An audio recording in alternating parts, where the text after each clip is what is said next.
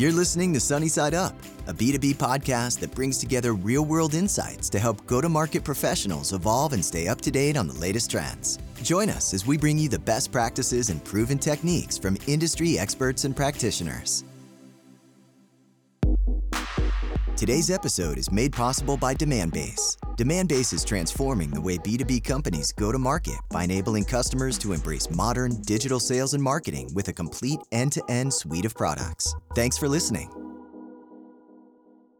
Hello, everyone.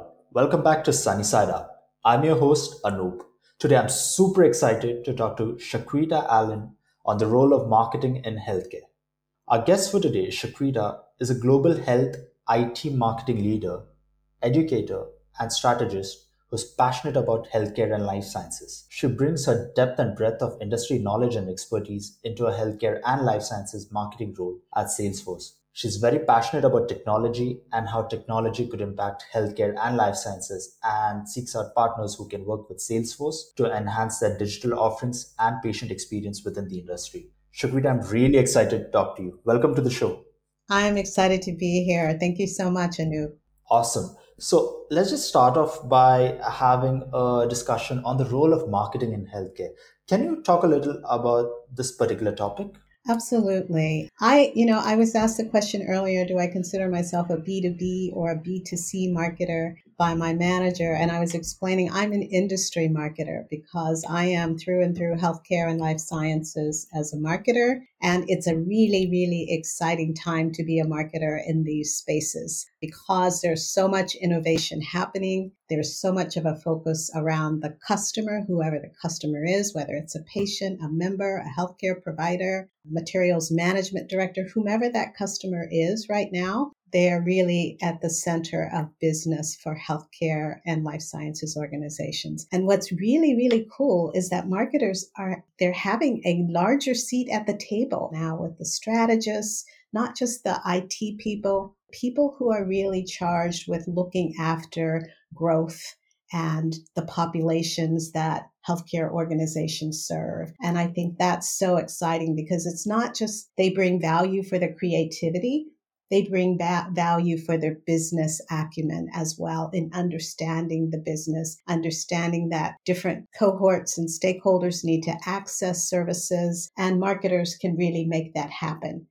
And that's what's really cool right now. The pandemic, of course, has accelerated a lot of this. A spotlight on marketers, but it continues to grow around data and the digital first approach to making sure that the organization is able to reach all of their audiences and their target markets and the populations and communities that they serve and to really take care of them. They're in the business of service and care and well being. And technology, of course, enables that. Marketers help to make sure that the technology is utilized to deliver those services and to strategically align the marketing capabilities with the organization's highest priorities.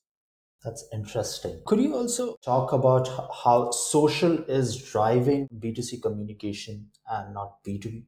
Absolutely. I think the social channels, the consumers, because everything is very consumer centric and there's a self care, self wellness aspect to a lot of the consumerism, the social channels are a way that individuals can connect instantly with like minded individuals in the form of communities in some cases, talking about diagnosis and treatment, talking about accessing care in different markets. It's not just their immediate environment where they might be able to learn something about what care is available and delivered, but but they're able to share with like minded individuals or individuals who might share a common disease state or be in a caregiver role that are across states and across the waters in many cases because it makes everything flat in terms of communication.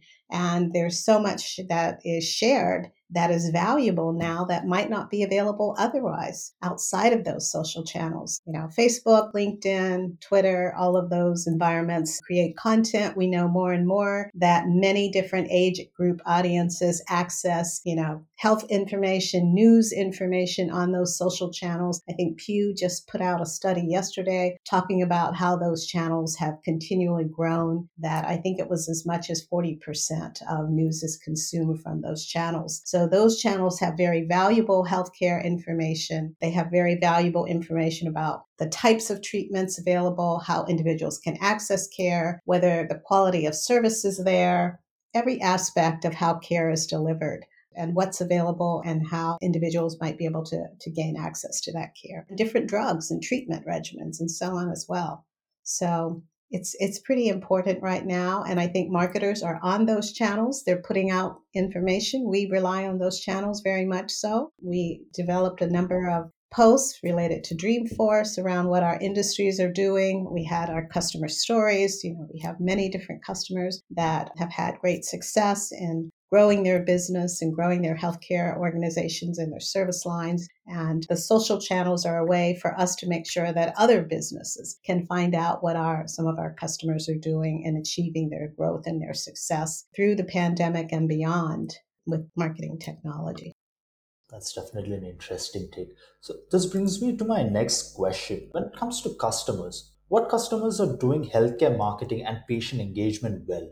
Could you throw some light on that, please? Well, one customer that I would love to throw some light on is Mimit Healthcare and to give a shout out to Dr. Pramjit Chopra, who is an amazing customer and partner with Salesforce. He delivered a fantastic presentation at HIMSS talking about how he really has given a whole new perspective around patient centered referral and care communication experiences. And you know, care coordination in general is a basic healthcare problem that we are still struggling to solve today. And I, am just amazed by what Mimit Healthcare has been able to do. They're a peripheral artery disease shop where they really help patients who are transitioning out of different settings, maybe out of a hospital, going to a nursing home or an extended care setting. And there are caregivers involved. And Dr. Chopra has just really done amazing things with how he's able to provide almost immediate real time access to patients who need to have service in his clinics. And he's able to connect with his staff.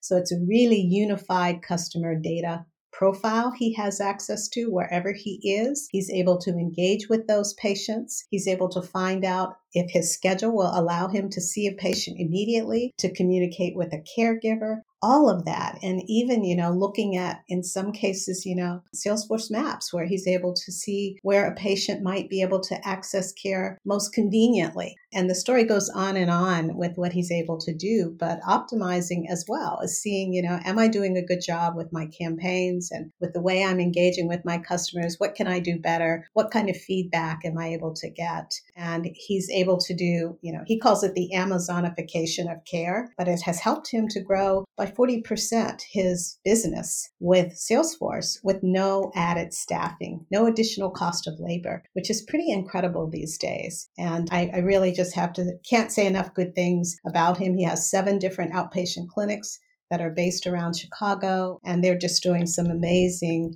patient centric, high quality care delivery using Salesforce, which is awesome. That's really amazing to hear the kind of work that you're doing. Thank you. So, according to you, what is up and coming in the industry right now? You know, from a patient's perspective, also. Well, I think, you know, we, we just did a session around CDP, customer data platforms, and, and why they're important to have right now. That's definitely one of the up and coming issues in the healthcare space. And we delivered that session with our SVP of Healthcare and Life Sciences, Madeline McGray, and one of our chief strategists, Marty Kihn. And we were talking on that session just about why healthcare organizations need to be thinking about this. And of course, it's because the number of data sources in their environments continue to escalate. Each year, we do a state of marketing report. We look at data sources that are in the healthcare environment, and every year we see that the number of data sources continues to grow and increase. And because of that, it means that environments need a way to be able to harmonize, manage that data, connect it to all of the disparate systems that exist in those environments because they need to be able to not only understand their customer, but they need to be able to see where their customer is interacting with their organizations enterprise wide, offline and online. And they need to be able to use other apps on top of that data platform so that that data is harmonized and they have a unified view of that customer. And it makes it, of course, much easier to manage all of those data sources when you have a data platform. And so that definitely is one issue and one area that's gaining a lot of discussion. Continuing also to look at meeting customer needs so that customers are understood. I don't think we use the term knowing your customer or knowing your patient or your member in these environments. Definitely they are known because they have unique records and unique histories with these organizations, but being able to personalize and being able to interact with them real time and being able to know what their history of interaction has been once they are interacted with is really, really important in these environments. And in many environments right now, they aren't able to have that kind of intelligence and insight. And of course, Salesforce helps them to have that. So they're able to really build loyalty and trust and relationships with those patients and members. And if it's a life sciences environment with the various hospitals, health systems, healthcare providers they serve and they deliver different devices and drugs to. But having that relationship is what is essential to growing and maintaining those business transactions, having that trusted relationship. And that's one of the areas where, as Salesforce providers, we really take great pride in building those trusted relationships because we have a lot of data around what their interactions with uh, us are.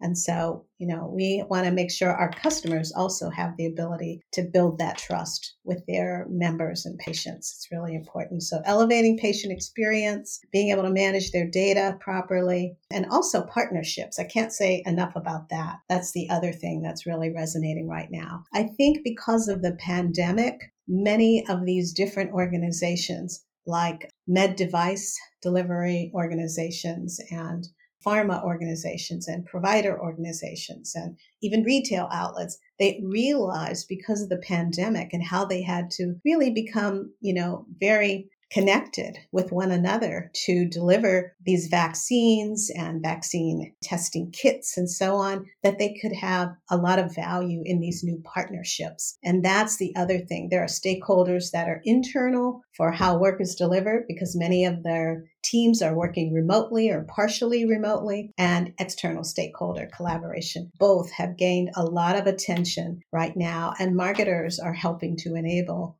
a lot of that capability for every type of healthcare organizations. Trusted relationships access real time being able to you know have efficiency in your operations being able to find out you know how organizations might team up to do what they do best. Lots of interesting developments. Can you also talk a little about the social determinants of health? Absolutely. You know i'm a, a little bit of a data and a tech quirky person and have been for a long time, but I really became very, very excited when I learned that for healthcare conditions, the focus was not entirely on genetics. It was also based on behavior and access to care, food, exercise, nutrition, all of these different things, transportation, because those areas impact outcomes and quality care being made available to individuals just as much as your genetics. And so when that research came out that it wasn't just your genetics that would determine your outcome with a health condition or exacerbation or progression of a health condition, but these other aspects of your life too. And I think it meant a couple things. One, it sort of recharged individuals to take charge of their health, reassigned your health, your life, your outcome is you know you're invested in it as well as your caregiver and your providers. And so social determinants really says let's look at that. Let's look at where patients live. Let's look at the incidence of you know patients missing appointments because they don't have access to transportation or patients in areas where food insufficiency is very high you know or patients in areas where some other area that's impacting their their ability to exercise. Maybe they're in a high crime area. All of those things are really important. And so knowing that now health insurers health plans healthcare payer organizations are invested in that housing those things healthcare providers care about that. Now that's really important because social determinants really impacts an individual's health outcome, disease progression, and all of those things. And we're seeing, we heard a number of awesome stories also recently at the HIMSS annual conference around how different organizations are partnering together. We call them payviders, but payers and providers, an organization that has both particular units of service in their organization, how they're looking to work together and with other organizations outside of their four walls. So they might partner together to look at social determinants and maybe they might share some data to look at the incidence of a particular condition or to look at how they might be able to provide, you know, healthy meals to certain patients that suffer from different types of conditions and address many of these conditions and payer organizations are investing, continuing to invest in housing where individuals suffer from homelessness to make sure they have access to care so they're not using emergency rooms as primary care sources, and then to keep them healthy enough so that their chronic conditions may not progress or ex- become exacerbated. All of these things are really important. And I just became very, very excited when I learned that, you know, the behavioral health or what individuals can do in between when they're seeing a, a doctor matters just as much as what's discussed in that clinic or in that visit. What are you going to do when you go home if you know you have a chronic condition in terms of managing it? Do you have the tools? Do you have the resources? Do you have the education? And what can payer and provider organizations provide to ensure that the outcome is a high quality outcome for that patient and they're able to manage with self care outside of the walls of the clinic. Just as important. And the other thing that also is happening as a result of social determinants is, you know, a lot of focus on domestic violence and looking at whether or not people feel safe when they go home. All of these things really impact our health and wellness. And so it's a really exciting time also to see these organizations partnering, understanding how it's not just a cost saving measure, it's also a caregiving measure. And it's a way that they can partner together for their patients and their members to have a really great, seamless, healthy experience, but also to have, you know, longevity and to be able to feel self confident, have the self efficacy that they need to manage their own conditions or their family's conditions for that matter really, really important. So excited about that development also. Definitely. It sounds very interesting as to how the way we are thinking about this problem. So, Shakrita, is there any book, blog, or newsletter that you'd love to recommend to our listeners?